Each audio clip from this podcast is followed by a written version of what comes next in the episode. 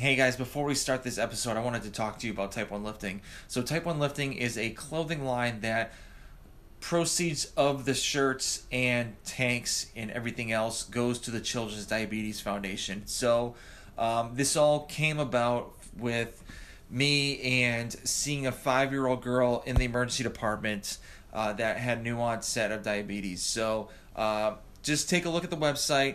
It's www.type1lifting.com. So just check it out. If you don't buy anything, that's perfectly fine. Uh, I would just like for you just to take a look and just see what we have. So, like I said before, www.type1lifting.com. And guys, I hope you enjoy the show.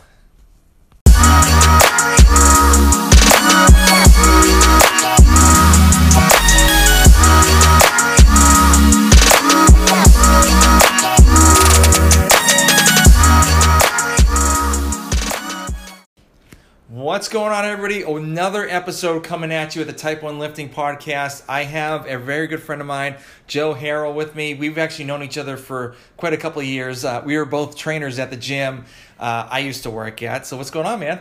Nothing much, buddy. Glad yep. to uh, be on with you. Yeah, I'm I'm really happy that I finally got you on because we've been kind of like we're like, oh yeah, we'll do the podcast. Oh, I can't do it, or like you know, then it's my turn, and yeah, it's like yeah. I can't do it. So I'm glad we got a chance to do it. So, um, you started personal training how how long ago? So I started, you know, doing some sort of personal training in about 2014 when I was in undergrad. I had always been involved, giving advice and stuff like that. You know, the, the mm-hmm. gym bro that yeah, gives yeah. advice that's probably unsolicited at point times. But uh, I was a manager at a gym when I was 18, and so that kind of just being, you know, at the front desk, being in decent shape, people would ask you questions. So always been giving advice for a while, but 2014 I started to do some online stuff. Um, in undergrad, we had uh, different programs where we needed to to actually train clients to get a grade, that kind of stuff. Mm-hmm. And so that led into me doing it almost freelancing. You know, uh, don't don't tell the IRS, but you know I never really it was all kind of uh, just me. And then uh, 2016, the online stuff got a little more serious. Uh, I was working with close friends and athletes and stuff like that, um, trying to, to crank it up a little bit. And uh, I was, man, I was dirt cheap. Boy, I was cheap. Uh, we're talking ten dollars a workout cheap. Mm-hmm. So, because it was, you know, I was in college and I felt like, I don't know, I didn't. You didn't think you didn't think you were right. You were there at the time, right? So well, it's, it's one of those. I was using my clients as much as they were using me, and mm-hmm. what I mm-hmm. mean is, you know, I was learning from them what worked for them, what didn't work for them. I, it was, you know, teaching myself how to be a better coach, better trainer, and stuff. So, uh, you know, I didn't want to overcharge a service when there were extra variables, and I was really more interested in the volume rather than the money aspect. So, yeah. the more people I could get to work with, the more I could learn, right? So, yeah. the more I could do. So, I was cool with you know being cheap, mm-hmm. and uh, you know then uh, towards the middle of grad school. I moved up here to Cumming, right, and started working at the gym with you guys. Uh, kind of rewind a little bit, end of 2016, I graduated from undergrad uh, with my exercise science degree.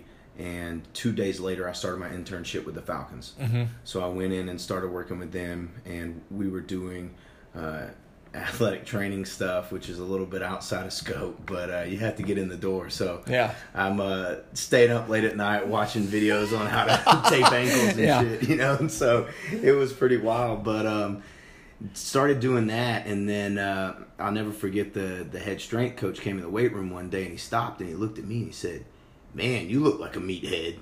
And that, I knew that was my end. So I started every time I saw him, you know, I'd hint drop, "Hey, when can I get in the weight room and work with you guys?" You know, so about a quarter of the way through the internship, they started letting me split duties between the AT room and, and the um, strength room, you know, and uh, I started doing a decent job there and was still doing a good job in the AT aspect, so they would start to give me even more time as long as I was getting my duties done, you know, and stuff like that.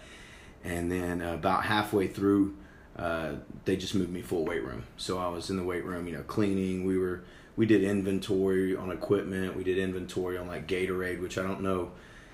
Man, they they have enough they Gatorade to make us all diabetics. Yeah. I'm telling you. So uh, you got a full warehouse almost on site, and uh, we would inventory that, make sure all the fridges were stocked, and then uh, athletes normally list, lifted on two different sessions in the in the AM, so we'd make sure everything was ready for that and kind of help coach them through if the coaches needed me to do anything. It was normally pretty minimal Mhm. in that aspect. Uh, at the professional level, it's a lot different than the college level in that at the college level, you're going to have so many more athletes than coaches that you know they're they're bringing in J, GAs and janitors to you know Yeah, help, help and out. stuff. Yeah, yeah. But uh, at the pro level, there's a lot more hands on deck. So the hands on type stuff they were pretty much covered with. But um, I had kind of a deal with the head strength coach that if I did a good job for the day, got everything done early, he'd give me 30 minutes and he'd pull out the whiteboard and walk me through stuff and you know his training velocities and try to teach me. You know, he uh, I don't want to name drop, so I'm not gonna you know, but he uh, was a big West Side guy. He had worked with Louie Mhm. some, and uh, so we were all you know, you know, velocity training and stuff like that, talking about dynamic efforts, max efforts, you know, and so uh, it was all cool stuff. And then uh, started grad school that fall, and uh, with the hopes that I'd be returning with them, I kind of had some, you know, handshaking going on that I'd be back, but uh, some staff changes took place and never really made it back. So about halfway through grad school, I said, "All right, well, I need to, I got to make money somehow, right?" Yep. And I had most of my friends live up here, and I was in Milledgeville at the time, which uh, for those of you not too familiar, it's about two two and a half hours from Cumming where me and Tom are now.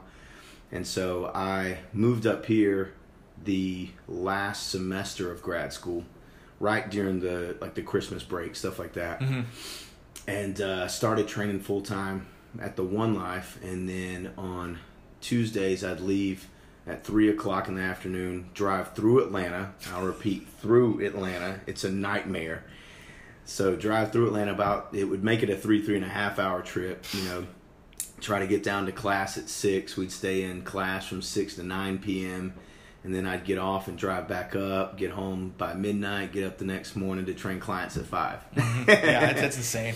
and uh, I did that Tuesdays and Thursdays, and uh, finished up that last semester. You know, and uh, it was real character building. You know, I didn't know what to do with myself when grad school ended because Mhm. now I didn't have to drive six hours one, One way, You know, both- both yeah, ways, both yeah. ways on a day, twelve hours a week.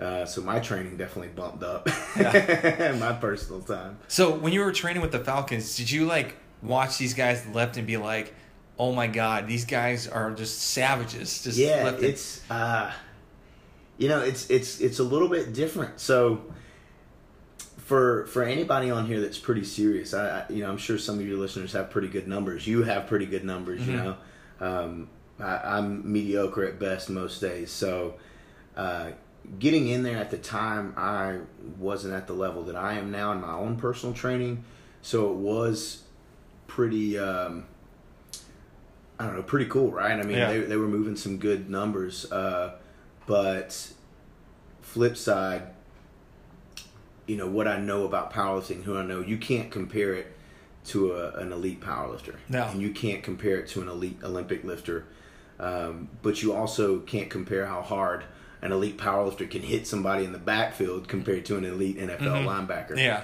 But for athletes that that lift 45 minutes, four days a week, man, they're strong. Yeah. You know what I mean? If you kind of put it in that perspective, we train an hour, hour and a half, two hours maybe, depending on where you're at in your your you know where you're at in your year and your goals and stuff. So um, comparatively, it's it's apples to oranges. But when put in perspective, man, those dudes could move some weight, and uh, I, I don't. I don't know. I guess I can say this, but Deion Jones. I don't know if anybody knows his name. He's uh, one of the middle linebackers for the Atlanta Falcons. God, he's he's impressive. At the time, he was dealing with some shoulder stuff, and so they had him on a safety bar. Yeah, he was squatting on the safety bar, and I remember thinking to myself, I've never seen anybody do that much weight for that amount of reps. He was squatting like 455 for 10 dang. um, and that was you know his leg day. So it was it was pretty wild. But um, they focused a lot more on that dynamic effort and stuff Mhm. like that. Everything they had Tendo units and stuff, so everything was velocity based. Um, I think his name's Brian Mann out of uh, Missouri. He was the head strength coach for Missouri for a while. He uh, came up with the, the phrase velocity based training and put a lot out a lot of good articles and information through the um, the NSCA, their Strength and Conditioning Journal, uh, on velocity based training, and it's kind of the idea. You know, you have so many ways that you can select your intensity. You can go by a percentage of your max, right? You can go by a percentage of a rep max. You can go by speed, which is going to be that velocity based. If you have a Tendo unit, or uh, is it called a Bar Ninja or Bar Sensei? I've, I've heard of Yeah, it. I, I, I don't I, I forgot what it looks like. yeah, it's like a. It looks Is like it a that little piece? Is it like little piece that goes on the end of the barbell? That's that's one. Um, that I think that one tracks more bar path, but it does velocity too. The one that we always talked about in school was, uh, I think it was called a bar sensei, and it looks like your Apple Watch. You just take it and you, you kind of strap it to the bar, and it, it sends real time info to your phone, and you can track your workouts and stuff like that. Oh, that's real cool. I'm not sponsored by Bonds, Bar Sensei, but uh, if y'all want to name drop me, that that'd be fine. but um, no, you know, cool gadgets like Yeah. that. So different ways, different modalities, and then you have RPE, right? That's big now, huge. Mm-hmm. Five years ago, nobody cared what your rate of perceived exertion was, unless you were a, a, a cardio recovering patient, somebody that just had open heart surgery. Yeah, yeah, yeah. So now everybody's training at oh yeah I'm training about an eight and it looks like a twelve. You know it's.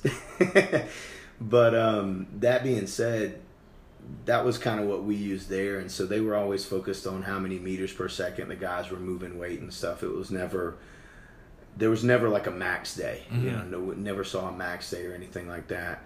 Well, that was during in season, right? So Well, it was gearing up. It was um, really, it was like May. I started May 7th. No, Okay. no, no. I graduated May 7th, started May 9th.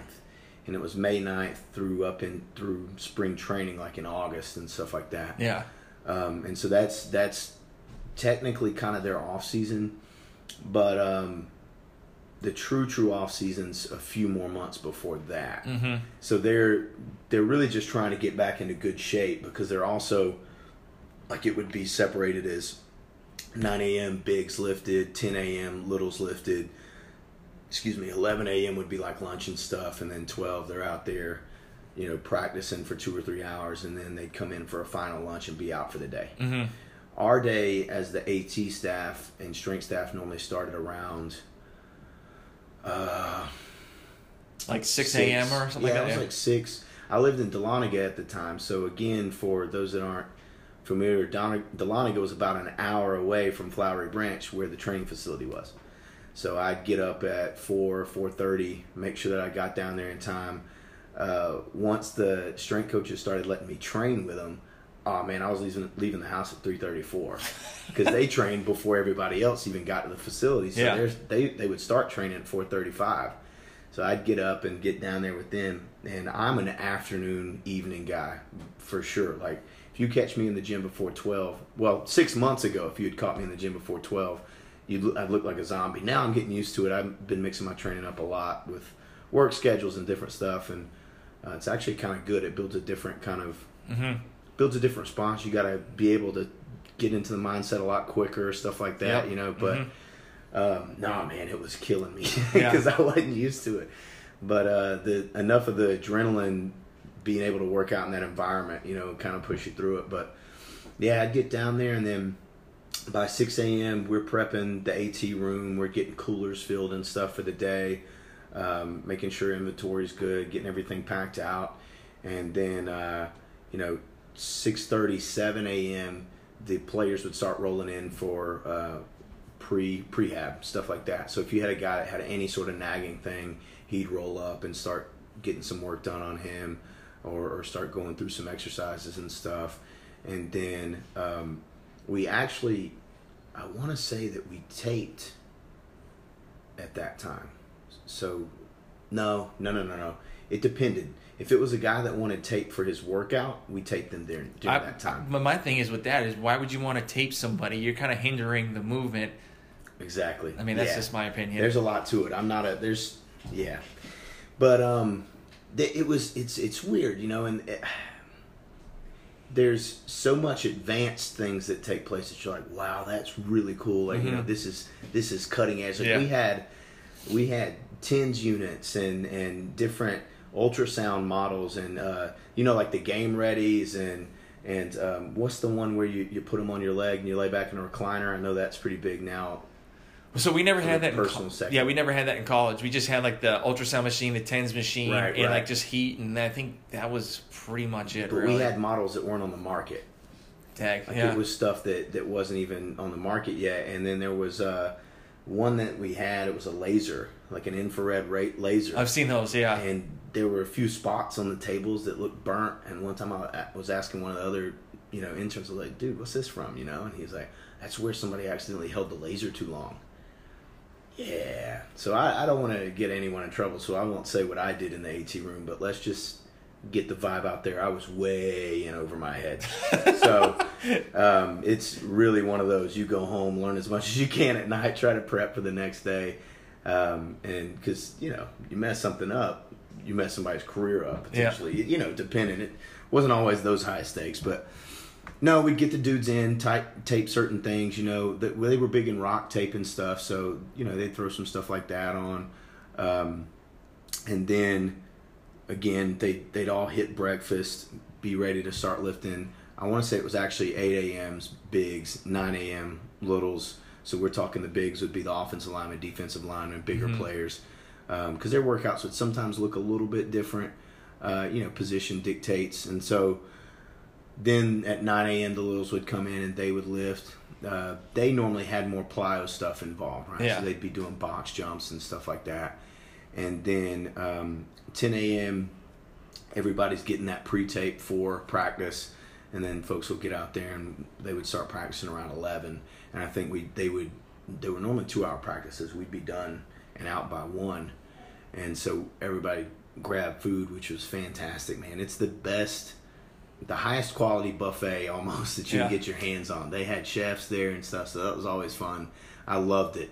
And they would uh the chefs would always take care of us, right? Us athlete like the the interns, Mm-hmm. they'd pull us over to the side after everything was done. It was like, "Hey, we have some leftover in the back. Here you go. We're not going to feed it to anybody, so y'all can take it."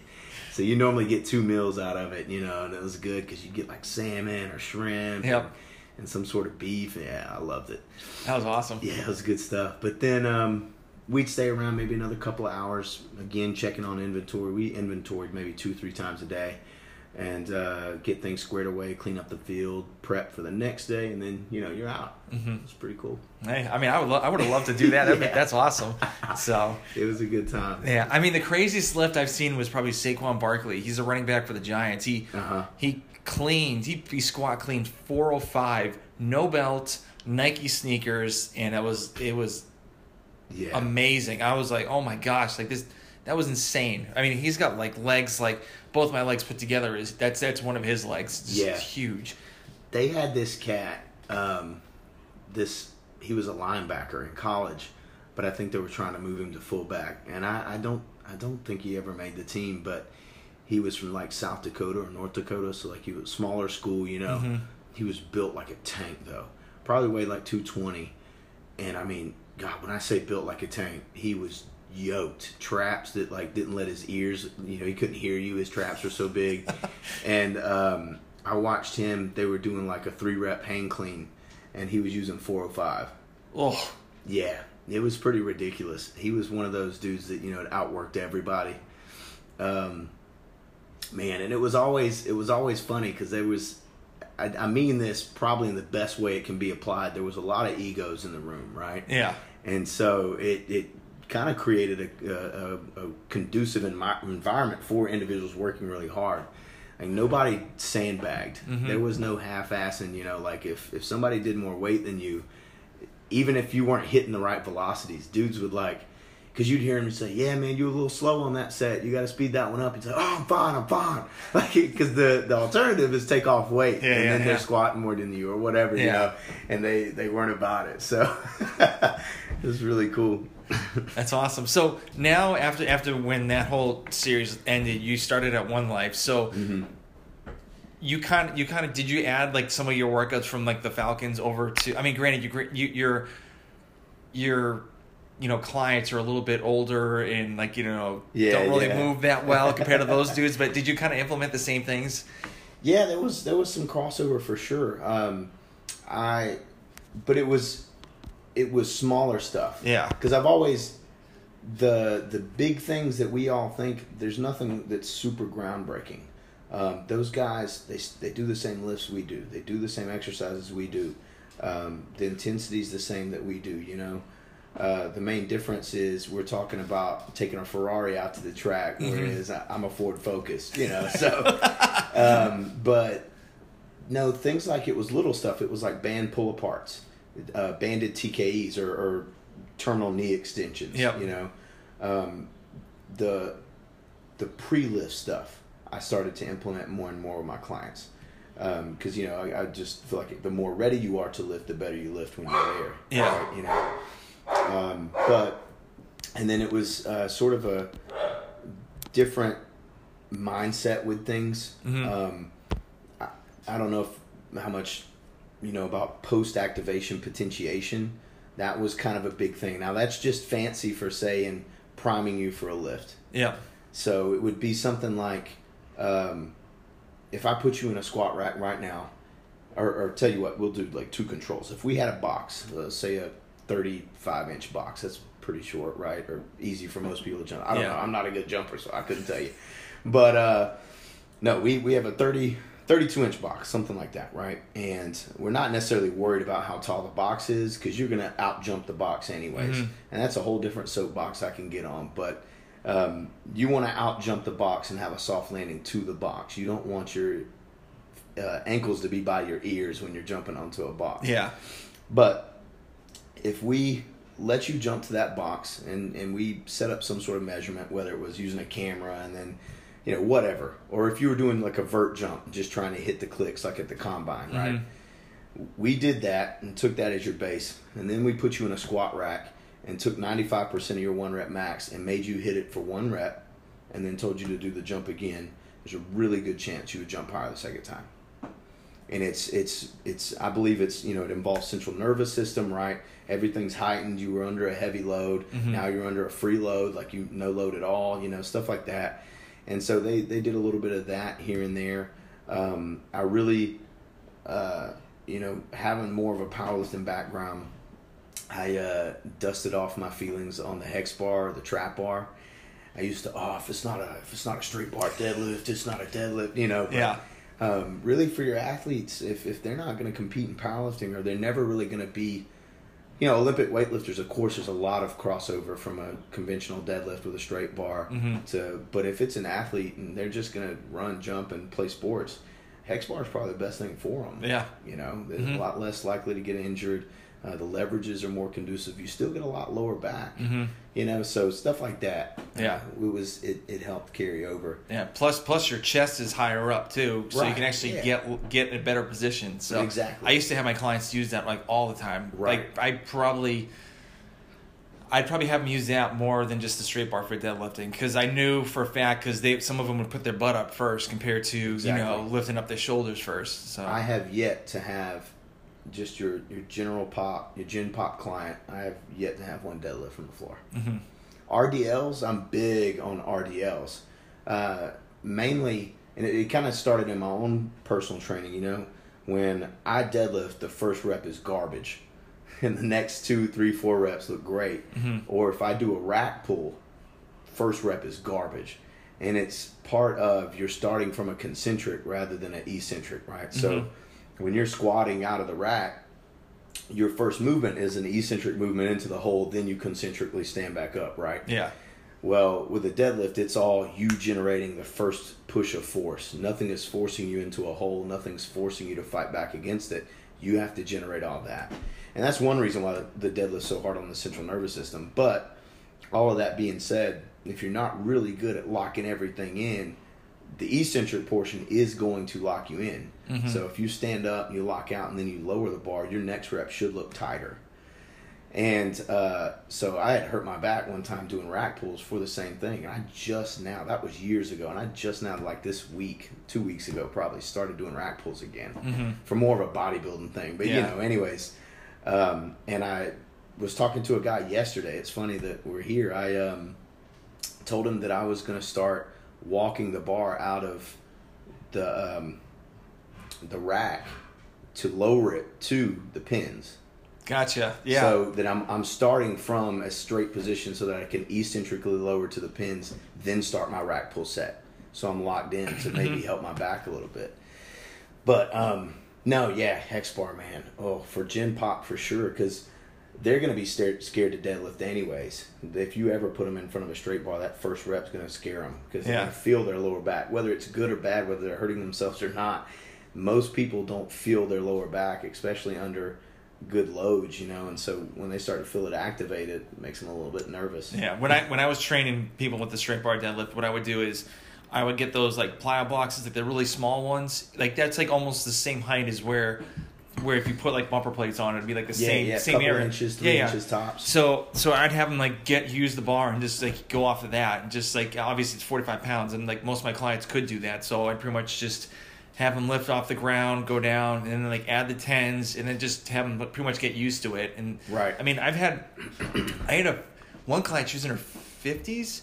She was like deadlifting one thirty five with a straight bar, and she was like, "I want, I want to deadlift. Let's go, let's Yeah. go." And I'm like, "Oh, "Okay." And so yeah, it was. She loved doing like the powerlifting stuff, except for.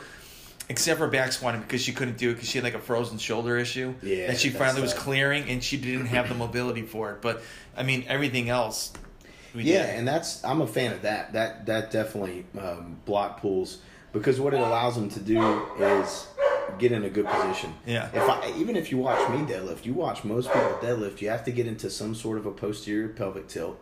You get a little bit of a lumbar round. Mm-hmm. Even if it's not a lot, you have to round to get into position.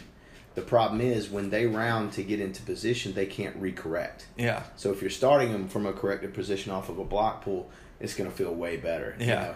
know? Um, I always tell them like for cues, like I've, t- I've told this before in the podcast, but I used to do the like King Kong, stick your chest out. Yep, yep. Miley Cyrus, just stick your butt back, and then like tabletop. So it's like pretty much just have that flat back, Yeah, negative yeah. table, and like the, use those threes and like those three, and it, it works. That's solid. Yeah, I um, I actually learned how to deadlift. Uh, I, I laugh like it's not common. It's probably pretty common from Mark Rippetoe. His You know- you know what? starting strength. Yeah, I've never I've never read his books or anything Yeah. like that. Like I've just like all my lifts that I've learned was either from like Men's Health or all the Olympic stuff is like YouTube. Yeah, Like, yeah. that's it. When I started working out, it's it was um, very similar. I mean, so I'm a younger guy. I'm 26, so the audience can kind of get a grasp on that. But I started working out in like 05 when I was in fifth grade. Mm-hmm. and um, I wrestled at the time, and I you know wanted to be bigger, stronger, faster, right? So uh, started working out, and I wasn't naturally athletic. I wasn't a very athletic kid. Uh, I wouldn't even say I'm athletic now, but I was naturally stronger than most. Mm-hmm. Grew up on a farm, you know, we did farm stuff, cows, chickens, fence, you know, whatever, right? And so um, being around a father that was much larger than me. By the way, I'm five six. My dad's six three, so he's been bigger than me my whole life. It was, you know, he'd carry five of whatever it was, and I'd try to keep up, Yeah. carry three, that Yeah. kind of thing, you know. So always trying to make him proud or whatever. And um, I started lifting weights, and I remember uh, begging for Christmas one year, please get me a weight set, please. So they went and got me one of those, you know, what is it, like an inch round bar Yep. with the concrete weights that if you drop them they crack, that kind of thing. And uh, I started bench pressing forty pounds. And it was like I'd go out there every day and do one set because I didn't know what I was doing. My Yeah. dad didn't work out, and there was back then there wasn't YouTube and everything, and so uh, I'd go out there and do like a set of 20 every day and try to add a rep every Yep. day. Yep, that's awesome. And so that was fifth grade. And then um, by seventh grade, I was benching 205. Wow. And I weighed um, probably around 140, I think, 135, 140.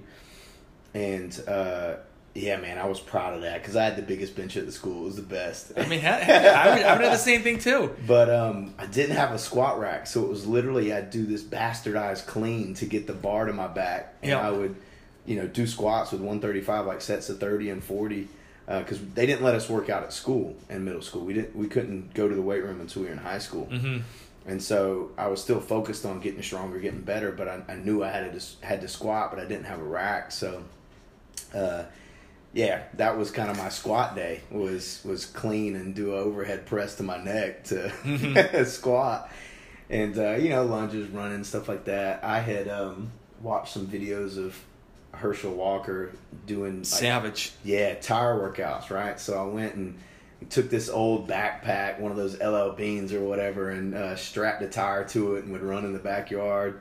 Uh, took like old dog run cable and drilled holes in the tire and ran it through. And I, um, I had the metal dumbbells, so I'd throw them in the corners of the tire Yep. and run with it. And That's stuff. awesome.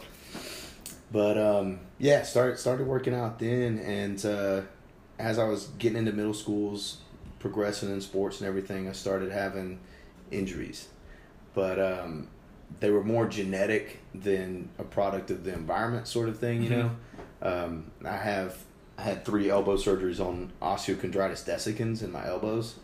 Now, what's So- what's that for the people that don't know what it is? Yeah, right, right. So basically, um, what happens is there's a spectrum, and it's uh, avascular necrosis to osteochondritis dissecans. Or at least this is my understanding. So if we have any MDs on here, please, this is remember this is this is I learned this in a recliner somewhere.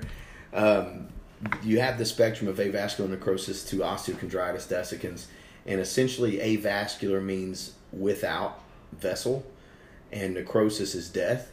And so my elbows didn't have a good blood supply. Mm-hmm. And so the blood supply would decrease and then eventually kind of stop, and the cartilage in the area would start to die. And then that's avascular necrosis. For it to become osteochondritis dissecans, there has to be floating bodies in the joint, which just means either the cartilage broke off, some bone broke off, something's in there, and it can actually cause a lock or a click in the joint um, because it's you know mechanically something is in the joint keeping it from moving. And so I'd gotten to where my elbows would lock and I couldn't straighten them out and stuff. I mean, if you look now, I still can't straighten them out Yeah. that way. It kind of formed bony blocks over time. But uh, yeah, had my first elbow surgery in uh, eighth grade. No, no, no, seventh grade, and the next one in eighth grade, and the next one in ninth grade. Yeah, back to back to back. So that derailed my wrestling career. Yeah. which was pretty I would say so. it's pretty upsetting because I, I was I was solid back then. Like I had already had scholarship offers and stuff um, in middle school to some of the best ones, some of the best schools, and uh, so I thought I was going to be wrestling. Um, and then we put all my cards on football. yeah, all the coaches loved me because it was my dad was big, and you know you're strong, so you'll be big one day. So I started playing football and stuff, and then uh, 2009 in between the elbow surgeries, I had a hyperextension in my right knee. Somebody like rolled up and Mm-hmm. hit my knee and uh, partially tore my PCL, Oof. partially tore a meniscus and sprained the MCL and stuff. Anyways, though, um, and that probably led to we're gonna take a big timeline jump here, uh, having all the knee surgeries I've had in the past few years. Yeah. So I've had two knee surgeries on my right knee for the avascular necrosis, osteochondritis stuff, and one on my left knee. So while yes, I'm big into heavy powerlifting, and yes, I started lifting at an early age, um, I just picked the wrong hobbies. Mhm. I don't have joints that can support it. It's not that stuff won't do it to you. You know, so for everyone listening, heavy and great technique and frequent resistance training is the way to go. It's just uh, I'm uh, not durable. So so as you as you're a tr- like a personal trainer, what have you noticed like in the Gen Pop that is that needs like to be fixed? Yeah, um, I think most of them revolve around misconceptions, myths, stuff like that, more in what they're learning than what they're doing. Mm-hmm. Uh, it's it, it, when you get on the specific client, it's always about you know what's their personality, what's their character. Because I know you've had clients that would literally break their neck for an extra rep, Mm-hmm. and then you've had clients you couldn't pay them hundred dollars and give them ten free sessions to do you know one excruciating workout. Yeah. So um, if you kind of remove that from the list that I'd like to put together, um, you know, it's stuff like uh, is protein good for you, and you know how much protein should you eat, um, how much exercise is too much. Uh, oh, am I worried about overtraining? Um, I'm kind of trying to put a list together, and then we can revisit them. But um, stuff like cardio versus weight training, what's the best diet to do? What's the best workout style? Stuff Mhm. like that.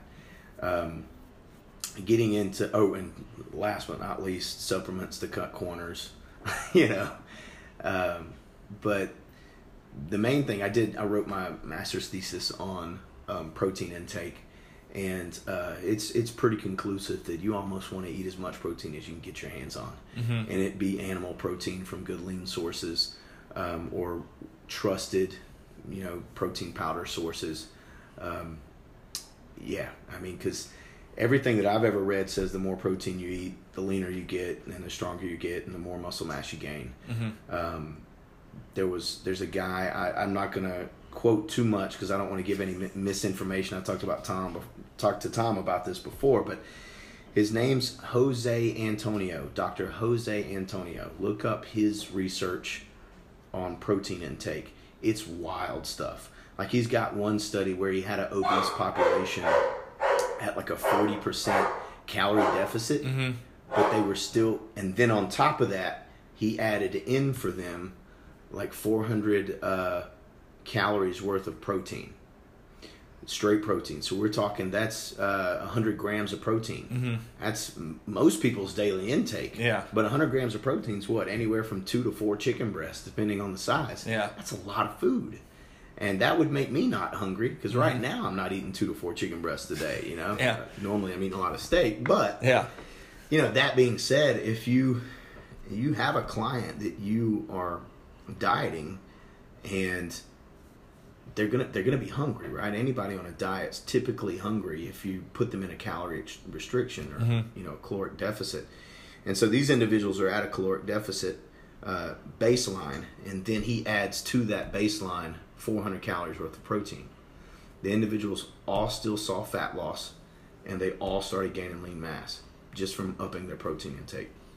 And I do want to say it was an obese population that was the con, uh, the you know the group that they were working with, um, but you know, and he did like two or three more follow up studies where he bumped the calories even higher. There was at one point I want to say it was a thousand calories additional in protein. And so, anybody worried about your kidneys or uh, bone mineral density, I did the research on that, and um, there is renal impairment. Excuse me, acute renal impairment evolved or um, in, involved with an increased protein intake. If you eat a bunch of protein for the first week, first two weeks, whatever, your kidneys are going to let out a little more, a few more enzymes. Filtration will be inhibited a little bit, but your body will auto correct and you'll be fine. It's completely acute. Nothing that should be on anyone's radar. If you Mhm. have healthy kidneys, you can add 100 grams of protein to your diet right now and you'll be fine. Now, if you have kidney issues to begin with, you might want to consult your physician. Yeah. Um, and then one thing that was always a concern was bone mineral density in female athletes and protein intake. Uh, supposedly, there was information that suggested that protein intake, a, a high protein intake, caused women's mineral density of their bones to decrease, causing more bone breaks and stuff like that. And um, all the research I read said quite the opposite that it actually improves bone health. Yeah. So, you know, if you if you're already pretty healthy, you can bump it up, and I'm sure you'll en- enjoy the results. Yeah, and plus with weight training, obviously, you know that helps with your bone density too. So there shouldn't be an issue with that whatsoever. And you're only going to get stronger, so it's only going to help the bones even more. It's creating a need.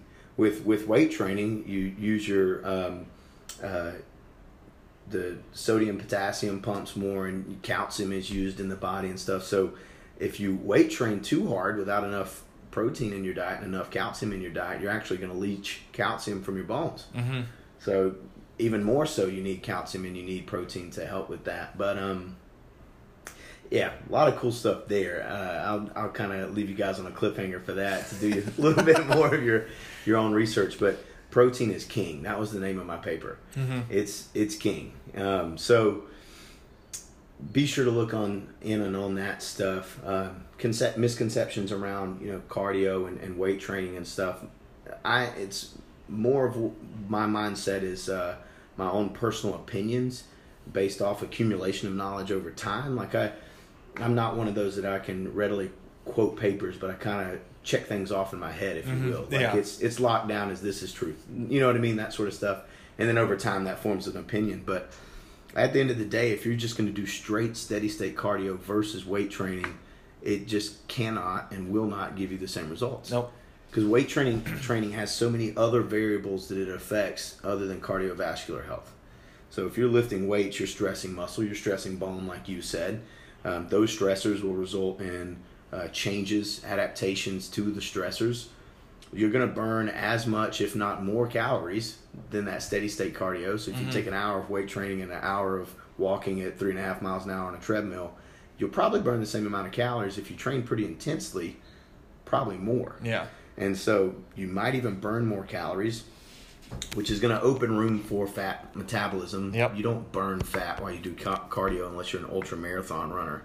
Um, so, you know, it opens more room for more calories over time. And then uh, you do actually get some cardiovascular benefits from weight training. Do a set of 10 and it, are you breathing heavy? Mm-hmm. Yeah, or even sets of Yeah. 20. Like th- I, i'm actually yeah. training one kid. He's on a two times a week, 20 rep max back squat cycle. Oh, that'll kill you. And, yeah, that's and, it. and like, I, and what he's doing, he's doing, I think it's like, he's doing 60% of his one rep max. And then each week for six weeks, he's actually adding five more pounds That's insane. each week. And so he's definitely feeling it. And I always, I always tell people like you can do those HIIT classes all you want, but you're not your your body's gonna get so used to all those HIIT classes you won't, you're not lifting heavy weight, so it's not gonna help you whatsoever. You, and I always tell like even females they're like, oh I don't want to get bulky, and I'm like, do you know how hard, How it hard is? for you guys to get bulky?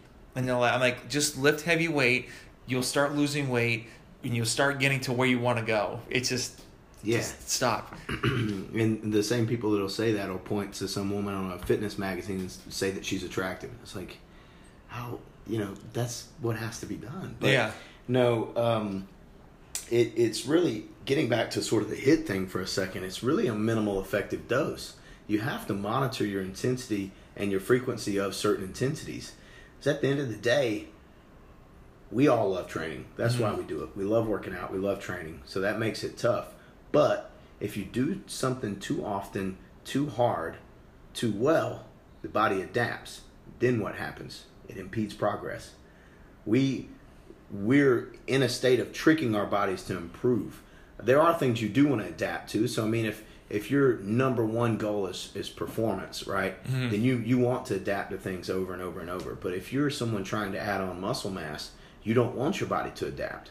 The moment that your body adapts to whatever it is that you're doing, you're most likely going to sort to sort of see less improvements over time because you know it's a minimal effective dose approach. It's like taking an antibiotic or taking anything. As your body builds up a, a a response to it, you have to take more. It's like caffeine. Yeah, you can't squat more than you know. 1200 pounds really if you got a squat suit whatever but i mean right now the world record's a thousand pounds so you, we know that none of us here will probably be there. So that being said what's your ceiling? Where do you know you get to a 600 pound back squat. What will it take to get to seven? Do you have the time for it? Do you have the the means for it? Um, you know what if you had just kept your squat max closer to 500 and figured out other variables to train your legs would have probably still grown just as much if not more Mm-hmm.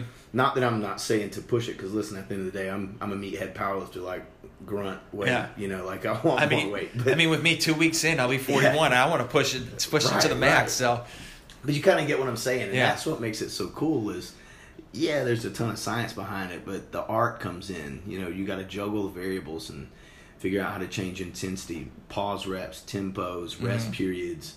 Um, you know, all sorts of stuff. like lifting complexes, like Olympic Yeah. weightlifting complexes. Yeah, because I, Training styles, cluster training Yeah. versus you know just pyramid loading, different stuff. yeah, because I remember back when CrossFit was like starting to get big and like people were just like full throttle every Yeah. single day and just like blow up. And then like they start to realize, wait a second, this is not really the best idea. So why don't we do like tempo work or like every minute on the minute and you have like a break in between Yeah, yeah. and then like I used to get nauseous watching Rich Froning videos. I Yeah. wasn't even doing it; just watching them made me sick.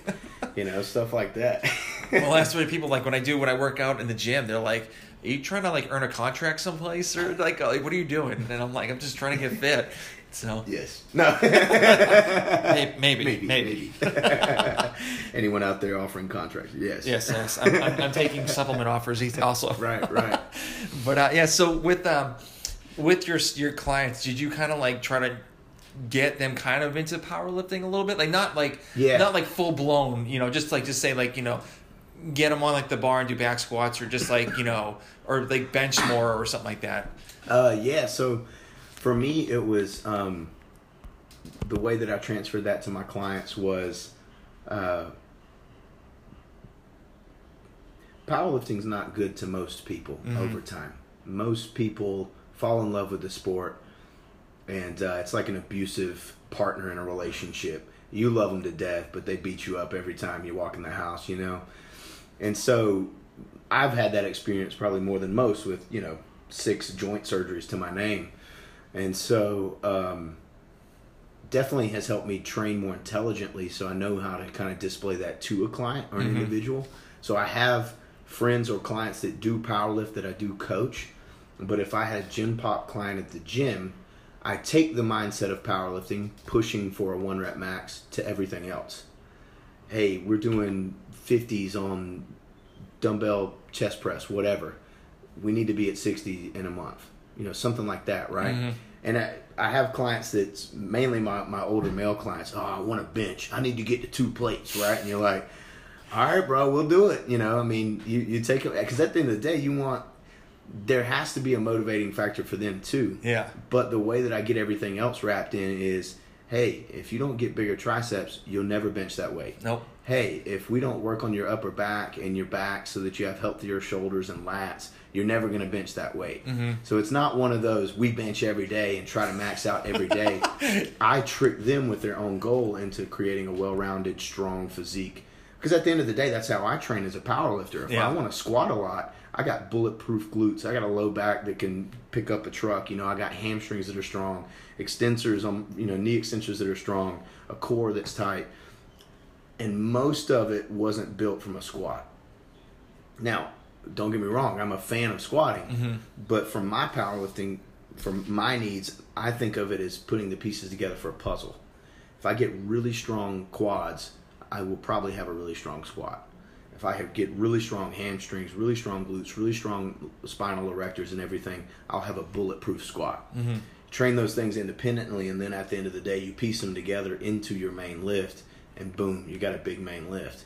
Now there has to be a solid base there. I think like you have to be proficient with the movements. You have to be comfortable under the bar, comfortable straining under the bar, which is a different ball game. Mhm. Look in any high school weightlifting room anywhere in the country and watch a kid go from warming up with 135 to his max. Form way different Yep. you know and don't get me wrong maximal effort especially for elite individuals the, the reps may not look identical but they're ballpark they're Mhm. really close you know you're you're few degrees angles difference at max you know and that's just because over time you get used to straining under that load both mentally and phys- mentally and physically you know what it takes to stay in position stuff like that so kind of digressing, getting back to the Gen Pop clients, I take the mindset of whatever goal they have and then knowing that we want to put 10, 15 pounds on it and tricking them into getting there as sort of, and uh, explaining the process along the way. Most of my clients, as I explain the process along the way, they begin to trust me, they begin to believe me, and they buy into it and they see results. Mhm. Um, you know, there are other clients that it doesn't matter what you tell them. Hey, the sky's blue, and they're like, no, it's green.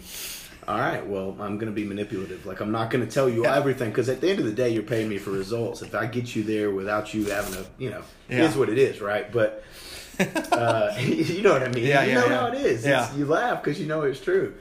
But um, no, most of them, it's it.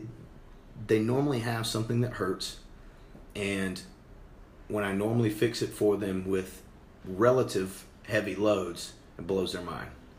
Again, I say relative heavy loads because to some people, a 135 RDL, that's something. It's something. You do a good set of 10 with 135, for them, it's a big deal. Mhm. Uh, for me, it's a warm up. For us, it's a warm up, right? Yeah. But for them, it's a big deal. So if they come to you and they say, I have a lot of low back pain, you know, um, first thing I'm hitting is glutes. Mhm. I'm not sh- going to stretch with them. I'm not going to do anything with them other than get a good glute pump. We'll take them to a abduction mas- machine, Yep. put them on it, and have them get a glute pump, do some glute bridges, and then try to teach them an RDL. And you can tell me that if this is true for you, but in my experience, the hardest lift to teach anyone in a gym is the correct form Romanian deadlift. Yep. It is by far the hardest. I kind of put out some fake numbers that I tell my clients when I'm doing it so that they feel better about themselves, but I'll say something to the effect of 25% of my clients are never going to get it. And, and me trying to teach them how to do an RDL is me now wasting their money and time. Mm-hmm. because that's gonna that's gonna take a long yeah, time. I, take eight, ten sessions maybe. Yeah. and and you know if you're doing a thirty minute session, you could spend over half of that session working on RDL, Mhm. and some of it's just a matter of them unlocking the movement pattern, uh, and so you can't even start with an RDL. You got to get the hamstring strong enough to even allow them to bend over. Know? but um, like 25% may or may not ever get it 25% are, are going to really struggle at it but will probably get it 25% get it by the second or third time we do it and then there's a 25% that touch the bar and they just fall into a hip hinge and you're like oh thank god you know definitely, yeah. Awesome. Right, uh, we're gonna pause real quick because my dog's like losing his mind. We'll, Yeah. we'll go outside. you're good you're good right, hold on. Let me just. Damn dog. All right, guys, welcome back. Uh, we got to take a little break because my dog started losing his mind in the bathroom, so I apologize for that. so, so, so, uh, yeah. So I want to talk about. So do you do you talk to like people in the gym when they're working out, like they're doing off bad form? Do you walk up to them and say like, you know, hey, you know, you may want to consider doing it this way instead of that way? Yeah, um, my my uh, I used to. I used to a lot. When I was in school, uh, this should relate to anyone getting a degree in anything. You're automatically an expert because you paid forty grand to get it. And so um, I was always running around trying to give people advice. And I- in my defense, you know, retrospectively, it was normally decent advice. Um, but no, uh, the older I've gotten, the more I just try to put on my horse blinders when I walk in and, and mind my own business because most people, honestly, you don't have time to explain to them what it is going on because, um, or you can tell within the first five minutes whether they get it or not. Mm-hmm. And so, more times than not, for me, it's always been a, a, a look of, you know, no light bulb clicking, right? So I try not to, but man, it is wild. You'll see some folks tearing a rotator cuff before your eyes, or you can you can see their spinal fusion in the future, you know, stuff like yeah, that. th- th- there's a there's a, I mean, there's a couple people in my in the gym like early morning, that it's just like, it's his back like their back is like hunched over so bad. It's like almost he wants to start looking like the Hunchback of Notre Dame. There's this one dude that's got some serious kyphosis. I think that's the guy I'm talking oh, about. Yeah, man, it's his his back's deformed to it almost. Yeah. like I, I kind of wonder if he has a medical condition because his back, his erectors have become so thick. Like you can see that he's been doing that for a long Yeah. time. Yeah. yeah. those mean- make me hurt. Yeah, I mean, typically for me, I'll I'll like go up to a kid that's in high school or they're just starting to do like Olympic weightlifting and they're kind of like they kind of know the gist of it, but you know, if I gave them like one or two pointers that might help them get better on that lift. So like a lot of a lot of the kids, they they I always ask them like, "Hey, do you mind if I just show you what you're supposed to do?" And you know just see what happens and like a lot of the even the parents are like yeah sure like just want just show them like you know this is how you do it i'm like this is how you properly do it and just think of that and i always do those cues too and it's like i think it's a huge help for them but i mean some of them actually do listen and then you some of them like like you said with like just the the light switch in and turn on and they're like or they're keep on doing the same thing or they're you know taking it as confrontation when it's like Yeah. I'm, I'm literally here in your best interest. Um, yeah, no, I, I 100% get it, and I, I do I do that again. I do that sometimes, especially if it's someone I've talked to before. Mhm. I'm very comfortable doing it um, because. Oh, I told you guys earlier. I started when I was in like fifth grade, and I didn't work out in a commercial gym until I was 18. I had over the years accumulated enough equipment at home um, and saved up every dollar I made, you know, to buy this and buy that. Mhm. Um, like I was doing pull ups and rafters kind of thing, you know, in the garage that we had, and um, so I, I, hadn't been in a commercial gym, and I, it, I, gosh, I just wish I could have told myself ten percent of what I know now. hmm And so when you keep it in that perspective, it's like whether that person appreciates it now or later, um, you maybe you could cut two years off of experience for them. You give them just a couple of tips. That could, it, if you think about how long it takes you to learn something, knowing what I know about bench pressing now versus what I knew about bench pressing then. I told y'all I benched 205 in seventh grade, right? I didn't bench 225 until I was almost a junior in college. I learned more trying to get that 20 pounds than I did anything else. hmm And the, the techniques and things that I use now and the the ideas that I use now, um, you know, I can at the moment I could probably bench 400 plus.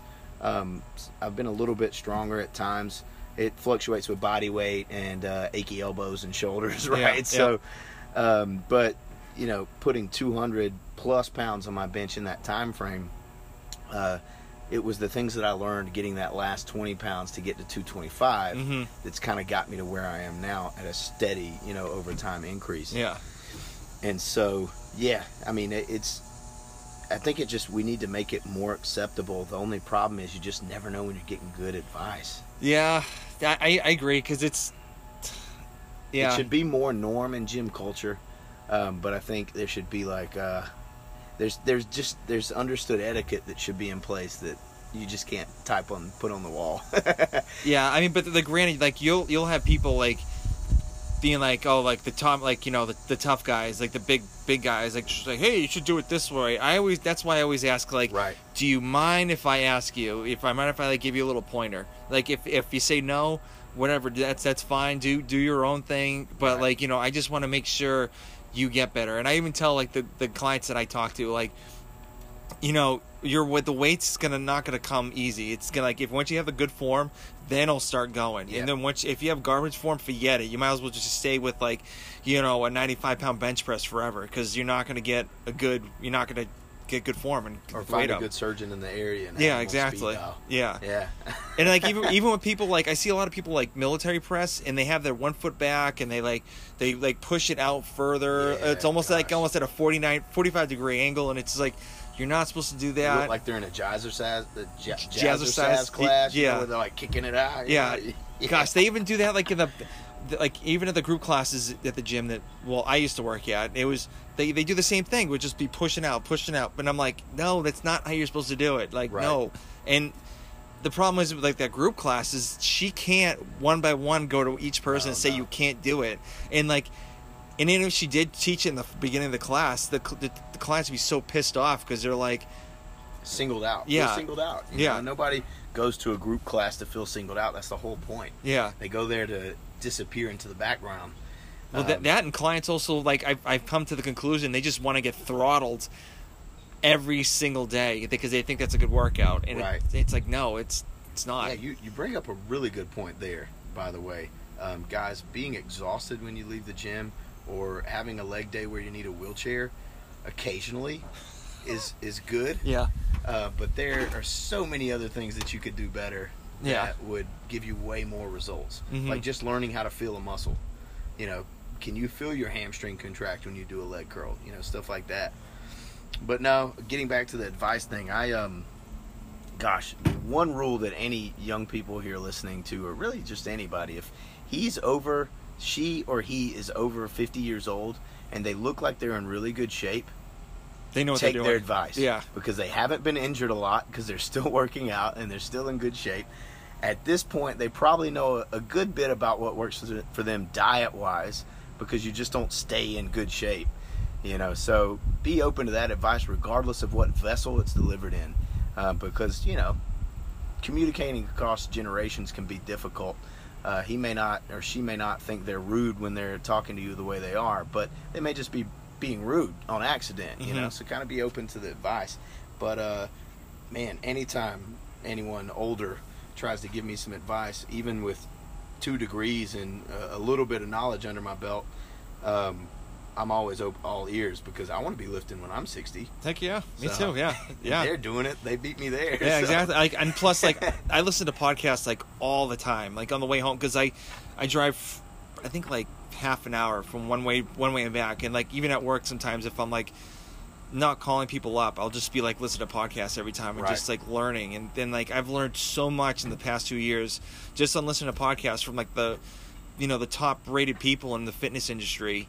You know, not the Gymshark athletes or anything like that, but like Right, you know, right. just like the people that have like been in the business for like 22 years or like whatever you know they just have i'll just pick one thing out and it'll be like oh like why didn't i know that Do you remember uh, the Barbell Shrugged guys? i love the oh those guys were Doug awesome Larson and Yep. uh, what was the other guy's name?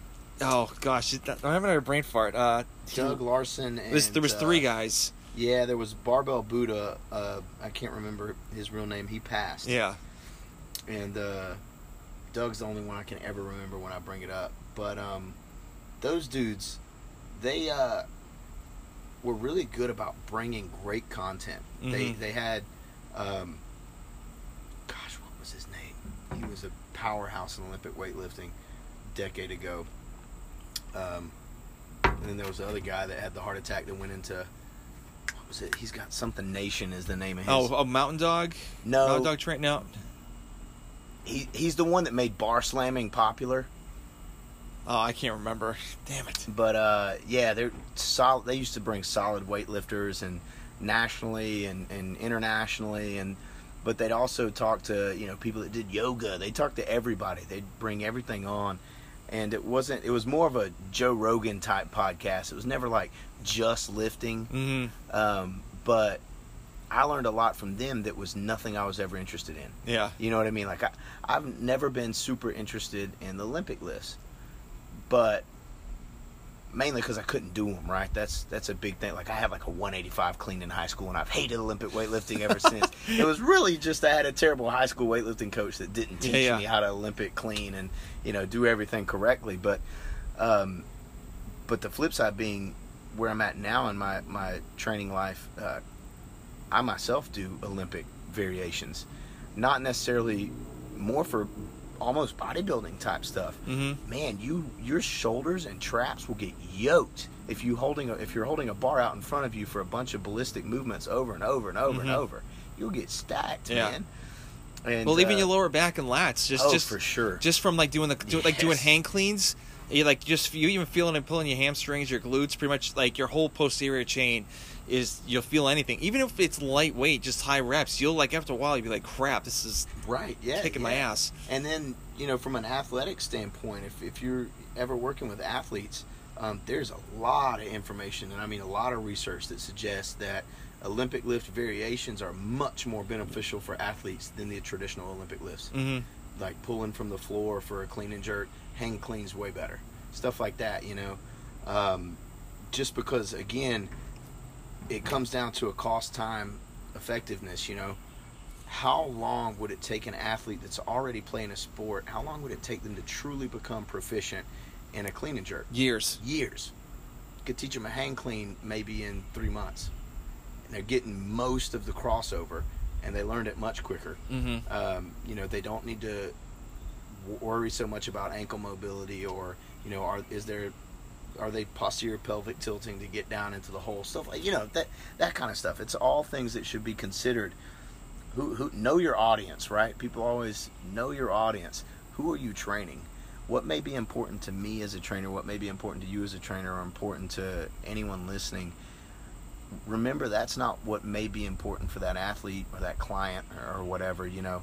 Um, let's just for instance carbs i tell clients to eat carbs Oh, all the time, all the time. but i don't work with a lot of diabetic patients Yeah. specifically for this podcast I, i'm not sure i'm sure you guys you approach carbs a lot differently than most of us right hmm so if I had a client that was diabetic, that would be something that I definitely need to take into account, 100%. So it's you know know your client, know your audience, um, stuff like that. Remember that everything's got a place. hmm Yeah. Yeah, I mean, even for me, like I always tell, like I always for myself, I always eat carbs after I work out because that's why that's where you need the carbs most. But the problem is, a lot of people, you know, they'll drink those like protein shakes right before they work, like right immediately, like right after they work out, and it's like, guys, you w- wait a half an hour.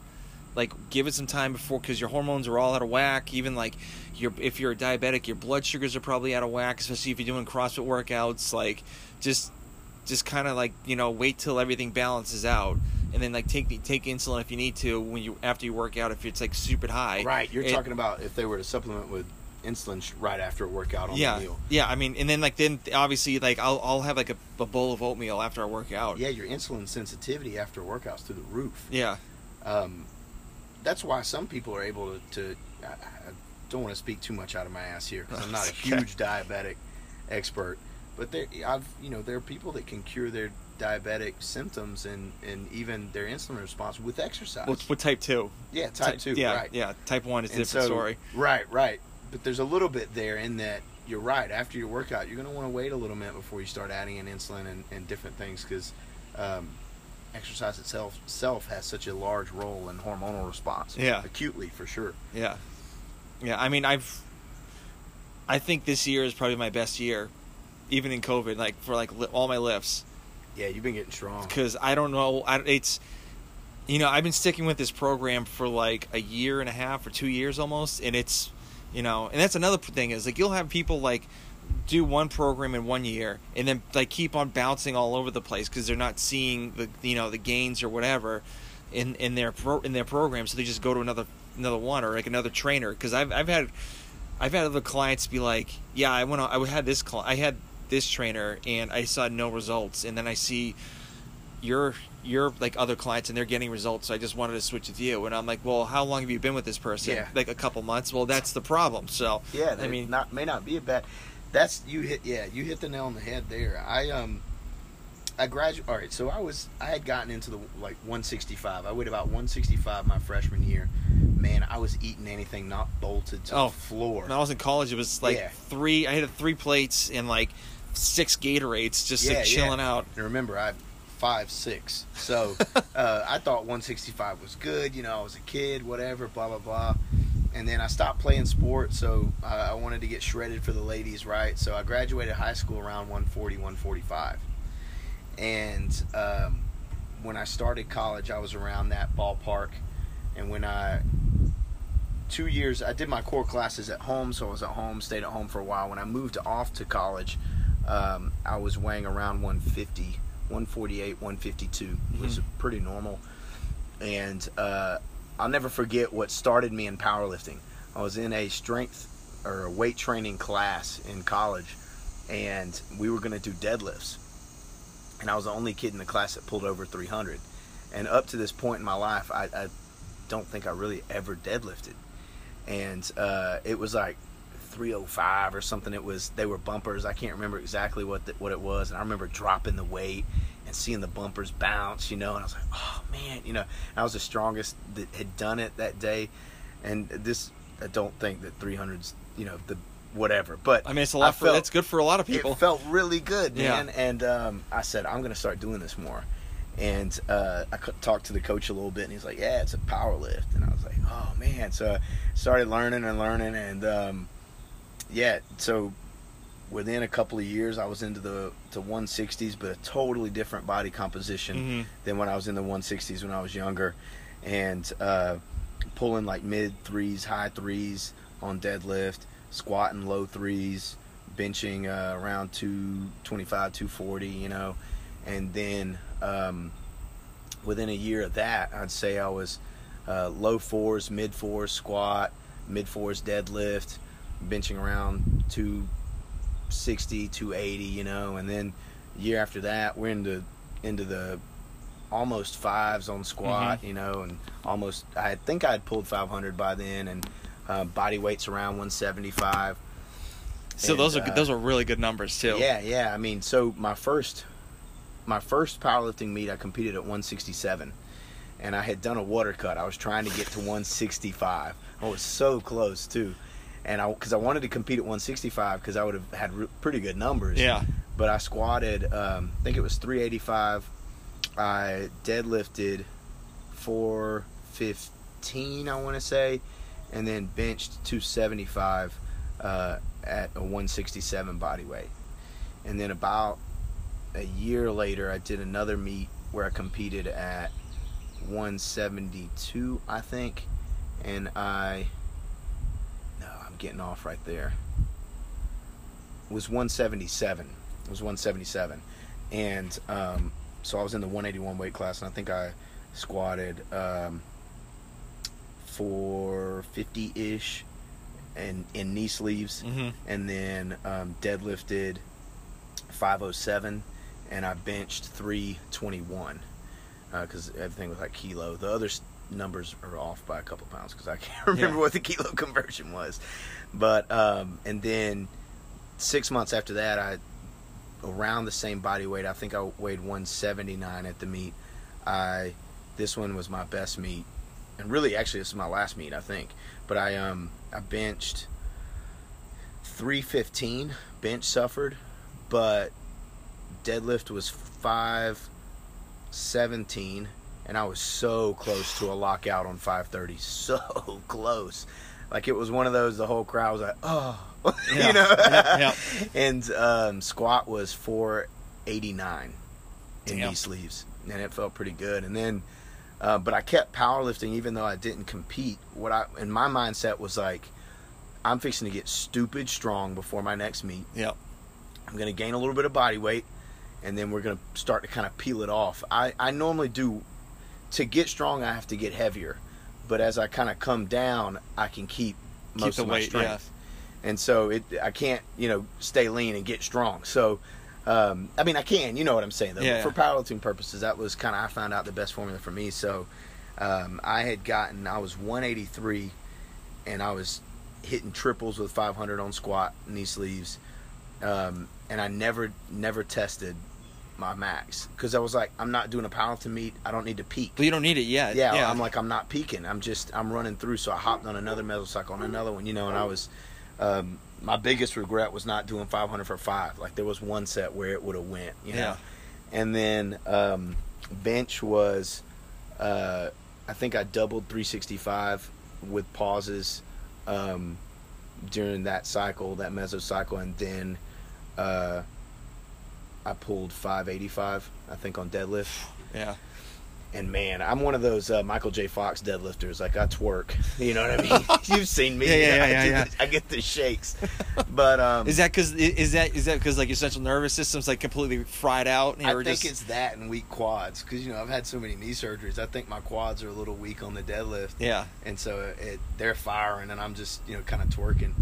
Um, and yeah, I do. I think it's CNS fatigue too, though, because Yeah. uh, there's some days I'll, I'll hit it. Hit I could hit the same number, no twerk. Yeah. and then uh, the next one it's a twerk PR. So I don't know, but um, I mean, that's that's with me. Like I I haven't actually. I did a post earlier, like saying you think I should do a weightlifting competition, and everyone's like, "Hell yes! Like do it! Like go do it!" I'm, I'm actually gonna do it. I'm actually been looking. you learn a lot. It- Yeah. just about yourself. yeah, getting I'm there. I mean, I've hit I hit some big numbers already, so when Yeah. it's like, all right, let's let's let's try this, so I can just get a gist of like what this is all about. Because I've never the only competition I've had is doing the CrossFit Open, and that was with like at the gym. There was people cheering for me, and like this one, I actually went to a weightlifting competition. The first person I interviewed. Um, I went to her weightlifting competition because she's from Alabama, and she was doing a, um, a weightlifting meet to get to the Arnold in uh, in in Atlanta. Like, like I forget where, but I, I went to it to see what it was all about. Right. And I'm like, okay, this isn't bad. And so I was like, all right. I, I, I'm gonna, then after that that post, I'm like, yeah, I'm gonna definitely gonna start looking for one. I'm actually looking at uh, one of those like wrestling singlets and stuff like that, dude. Funniest thing, look for weightlifting singlets on Amazon or eBay or something like that, and you'll see like the craziest looking stuff, like like like role playing stuff, like Yeah. like like you'll see like the oh, the crotch, It's- oh, the it's crotch, missing a crotch. yeah, it's like, missing a cross or hmm. missing the butt, and I'm like, this is the butt portion. I'm like this. I've never been disqualified. Before. I'm like, I'm not. I, this is not what I wanted. So yeah, it's it's. it's like it's amazing what you find on like Amazon or those things. I'm listening to you. I So- just the dude's name popped in my head for the Olympic weightlifting stuff. Yeah, so I'm I'm really I'm I my my goals for those meets. I actually want to hit like three. I want to try 330 for a clean and jerk, and probably like 245 for a snatch. I mean, I, and I'm and it's I I think It's I- doable. yeah, I mean, I've hit 230 as a power snatch before, so I'm really, I'm pretty sure I, I'm thinking I can get that, which is would be amazing, especially Yeah. being a 41 year old too. So, and being and being at six five, Yeah, being tall. yeah, because obviously like being tall and being a weightlifter is obviously really difficult because like the the, the whole like area you have to pull and re- reach to get to. Yeah, So- your your leverages. They're not uh, not necessarily the you got, but you got long arms, which helps a little bit. But yeah, you you're fighting an uphill battle. Other than someone like me who just built like a little compact. You know? just put it on my shoulders. We got it. Yeah. So have you ever had like people come up to you during like during mid workout and try to talk to you about stuff and like like what what do you do? Because like I like obviously I'm doing like workouts that like I'm I, they're for time and people will come up to me and be like, hey, you know. What's going on? Or like, hey, what are you trying? Like, what are you trying to? do? I'm like, no, not not, not now. Like, Yeah, not, yeah. not now. So, how do you handle that? So, if it's if it's if it's ever compliments, I shut down. I lock up. I don't know what it is. It doesn't. It's not even about weight training or anything, but compliments in general. I'm just one of those people that just can't handle them. So. Uh, I always, you know, it's like an athlete after a game. I just like to thank God. You know, for me, it's like, oh, you know, just got a good dad. I don't know, or you know, Yeah, yeah, like, yeah, yeah. Oh no, I'm just trying. You know, those kind of people that are say that that, are, that they're blessed to be above ground, right? I'm one of those. That, oh man, that was a nice set with 500. I was like, oh, just great to be alive today, like you know, shit like that. Trying to divert, but um, if it's ever about training stuff, uh, I'll normally talk to them. You know me, I'll, Yeah, yeah. I'll talk to a brick wall. So, um, They- I, I'll normally talk to them. Those are the ones I'll talk to the most. If it's someone I don't know and they're just trying to chat up, uh, I don't talk to them. Normally, I'll, I'll kind of talk to them for a second, then move along. You know, hmm um, I've had I've had one guy like last week. I was doing like a max rep thruster, and like I was just about to lift it and like do a, do a weight, and then all of a sudden he comes up to me. He's like, "Hey man, like kind of hurt my hip," and I'm like, I'm gonna okay. hurt your hip too. I, am like, yeah. I'm, like, I'm like, okay. And he's like, yeah, I think I'm getting too old for like it's an older gentleman, and like he he lifts some heavy weight, but like he's like, I think I'm I think it's time for me to like slow down and like cut like you know just start Slow like slow down, you die. yeah. Well, man, like, like slow down, like lighten the No, load, or, you know, You like more I'm rest. saying. I'm like, hey man, just do a hypertrophy phase, like just just like six weeks, Yeah. and like just kind of work. They work your way back, and then just go back to lifting heavy again or whatever. Yeah, just if like you'd asked him when the last time was that he had took a little weight off the bar, he probably couldn't have told you. yeah. Like well, some I mean, sort of deload yeah. active. he's doing three. This this guy was doing three fifteen zombie squats because he can't do front rack holds because his mobility's so Yeah. bad. And one day, I identify. what what what, what one one day he actually I was I think I was doing like a clean or something like that next to him and like he started losing it because he puts the two and a half pound plates behind on his heels to get the like the high arch and stuff and he just dropped it like like all the metal. I think I know who you're talking yeah you probably know it but like Just strong guy. yeah just completely dropped it and like the loudest noise compared to like my bumper plates dropping it over my head. It was, but it was just like, and he yelled out. He's like, he's like, part of my friends. He's like, fuck, and I'm Yeah. like, I'm like, "Ok- okay, man. I mean, you're doing 315 zombie squats. You should be happy with that Yeah, because I can't do that. No, it can be frustrating, but honestly, I hope everyone can tell by my and Tom's interactions. I like to think I'm a really nice guy. Like you can approach me at he, any he time. is, he is. Um, but, but, I throw in my headphones and I keep the meanest eat shit look on my face the whole time I work out, and it's truthfully so maybe people won't approach me, just so I don't have to politely leave a conversation. But if you do chat me up, I will chat you up. Like Mhm. we'll talk. It's. Um, and that's that's a problem. That's why I have to do that because I'll talk to you for an hour and then I gotta leave. Yeah, yeah. So so now that we're getting close to the end, so I kind of want to talk about. Both of us kind of did the same route. We were personal trainers, and then we kind of ventured Yeah. off to, you know, working someplace else. But we still do. I mean, obviously, I want to talk to you about like like coaching, like online stuff. But right. but you know, you kind of told me like you know I wanted to make like sixty grand in a year, and then you kind of did the math, working at a global gym, being like you'd have to work like twelve like six Ridiculous. like six 12 hour shifts with no breaks in between. And like i think you and i talked about this and realized like you know this is not gonna cut it. So what what finally broke the broke the camel's back that you were like okay this is this has to change Yeah, so for me, it, it started before I started training full time, uh, honestly. So I don't want to play it up and make it more than it was, but I also want to know want everyone to know that I fully believed it was happening, and I was planning my life off of it. When I was with the Falcons, I was supposed to come back, and I was planning my life on coming back, and that's why I went to grad school. And so, because I knew, you know, pro level, you got to have two degrees. So I was Mhm. going to get my master's in human performance in return, right? Well, that individual is no longer with the team. The one that was the wink and the nod and the handshake, hey, come back, you know, and there was no way to get back.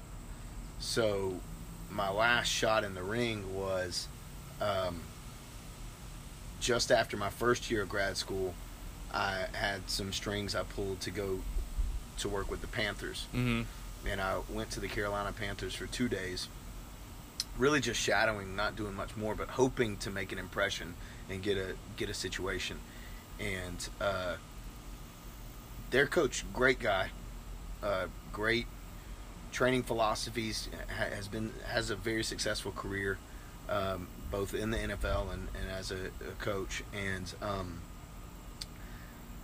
but it just uh, there was a little friction there with I think sort of how I carried myself at the time, being a younger guy, and then his view of me as a younger guy Mm-hmm. and we kind of had a conversation about paying dues.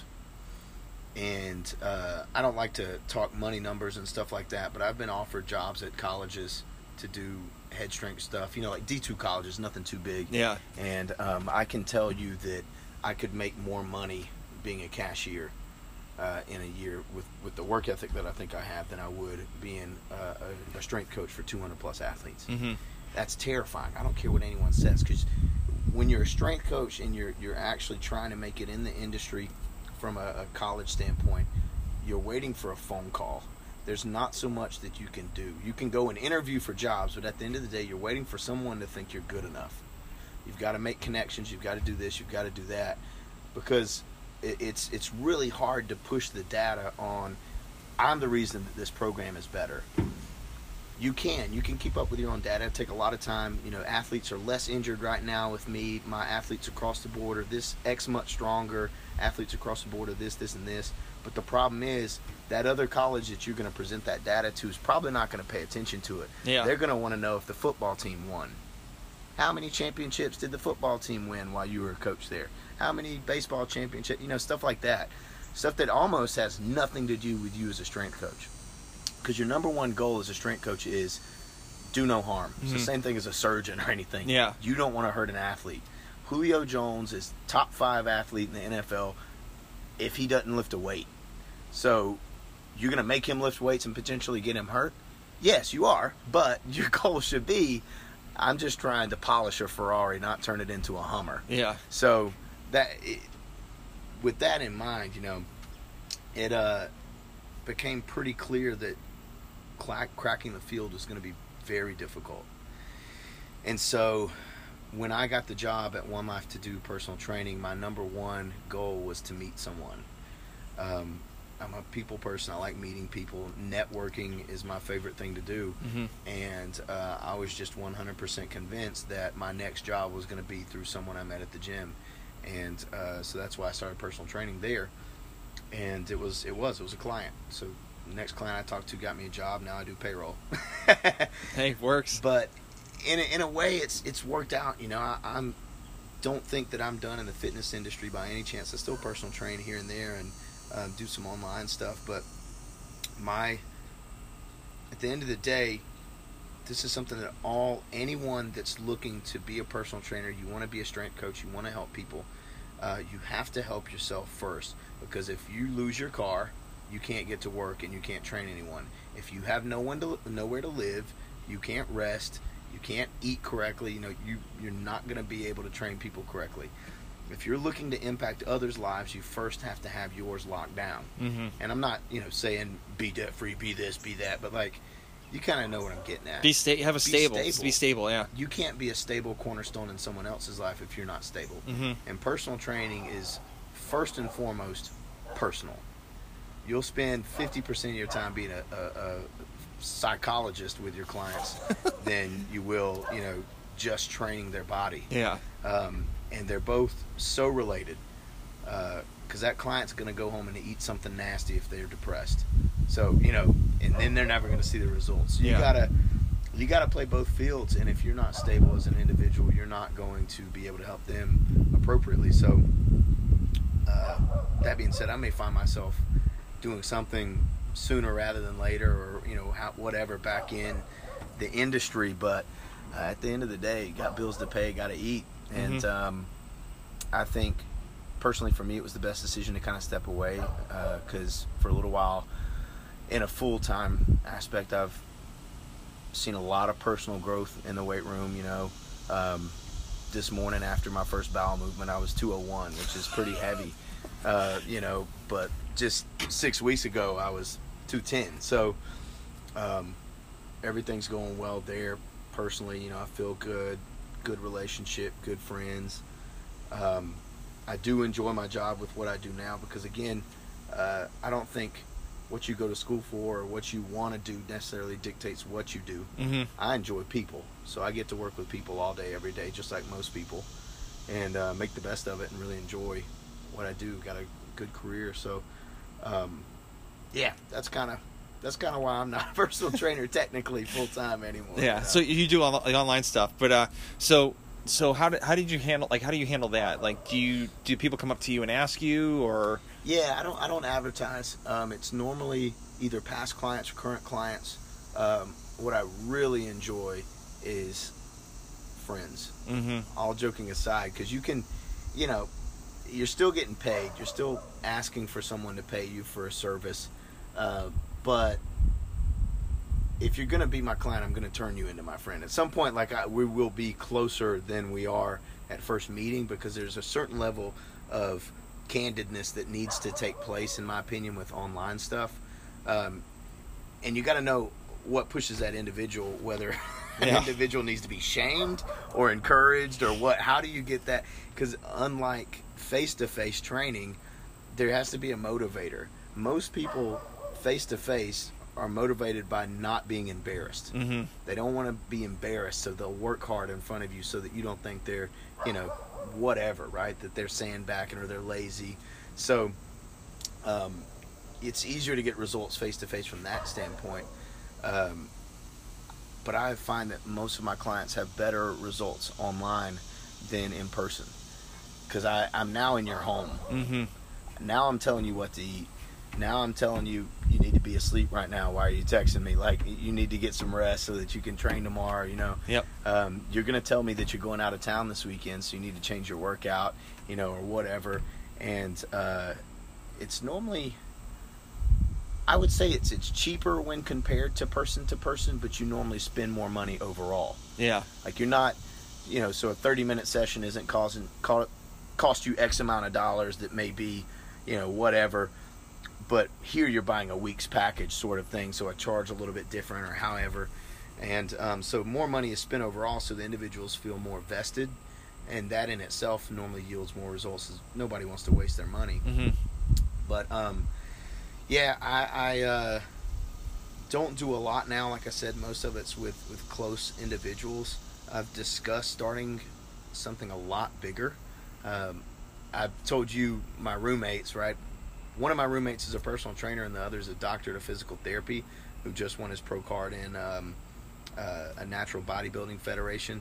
So uh, we're all young kids that just want to be multimillionaires in the next week. So Yeah. we, we sit around spitballing, trying to figure out things that we can do to to you know increase ourselves as you know professionals and stuff. And um, we're considering putting together a website with some things like maybe an exercise library, a paid subscription Mhm. to a certain amount of workouts, and then uh, from there, an individual could tack on additional workouts or whatever for markups. You know, I don't know. We're looking into some things there. Very cool. Um, the online stuff, you know, it's it's it's involved. huge. Yeah. Uh, in my opinion, online personal training is twice as hard as in-person personal training. Yeah. maybe even three times as hard. Mhm. The time requirement is greater, um, and you know you.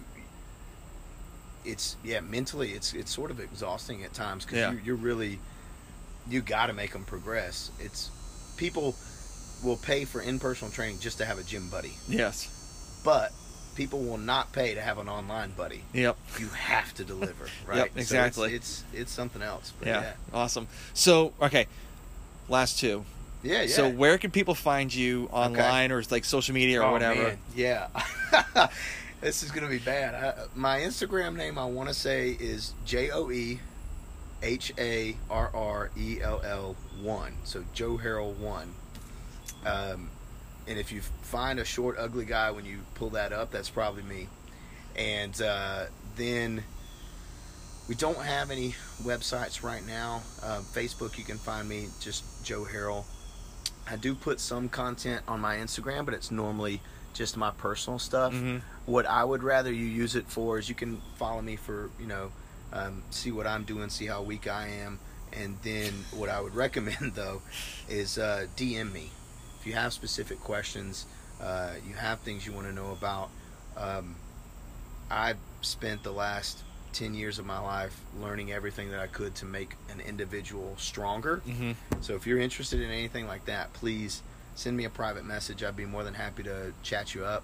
Um, maybe even exchange contact info or something from go from there. Yeah, awesome. And then, so last question. So where? Let's see. What would you tell a brand new personal trainer what to expect in their Oh, yeah. career? Oof. Um, yeah, brand new personal trainer. I would uh, say first and foremost, expect awkward situations. A lot of awkward situations. Um, I think personal training attracts introverts. I think your client base will be like seventy percent introverts Mm-hmm. because they already can't go to the gym by themselves. They need someone to be with them because they fear massive groups of people. So, um, if you're not an already very outgoing person, practice that. You can practice personal skills. You can develop your own character to be more outgoing, um, to be able to carry conversations with individuals, and then um, treat it like a date. You know, uh, first time with a girl, first time with a guy. You don't want that girl to think you're looking at every other girl in the room Yeah. you stare at that girl that you're with, right? So you focus on your client. That's who you're there for. Um, you know, I, I everybody knows me at the gym, so I, I don't do a good job of it. It's hard. It's really clients- hard, yeah. But most of my clients know me well enough that it's it's a pass. But that would be my advice. You know, focus on that client. Really, actually listen to them, because you may have to read between the lines. If they've got a terrified look on their face, or if they're have a eat shit look on their face or something like body language. Pay attention to the body language, and um, don't be afraid to over ask them questions. I had one client that she literally would yell at me that she was okay because I would ask every three minutes, "You okay? Right? You're good, right?" Yeah, yeah, 'Cause yeah. I, put her in an ambulance once, so I was always concerned about her. Um, it was it was a it was a no breakfast situation. right? Yeah, she came yeah. and trained with no breakfast and got, but um, yeah, you know, just communicate, communicate, communicate. Pay attention to your clients. Um, encourage them uh, because at the end of the day, remember why someone comes for personal training. They're probably not encouraged, they're wanting someone to do it for them. They need motivation, um, and then they're also not sure where to start. And remember, you're the expert, not your client. Mm-hmm. So don't second guess yourself. You you've learned for this. As long as you're learning and you're training yourself to be a better trainer, um, you'll be fine. Uh, confidence increases buy-in, and if your client does not buy into what you're telling them, they will not see results. Nice. All right, Joe. Thanks, man. Yeah, Appreciate brother. it. All right.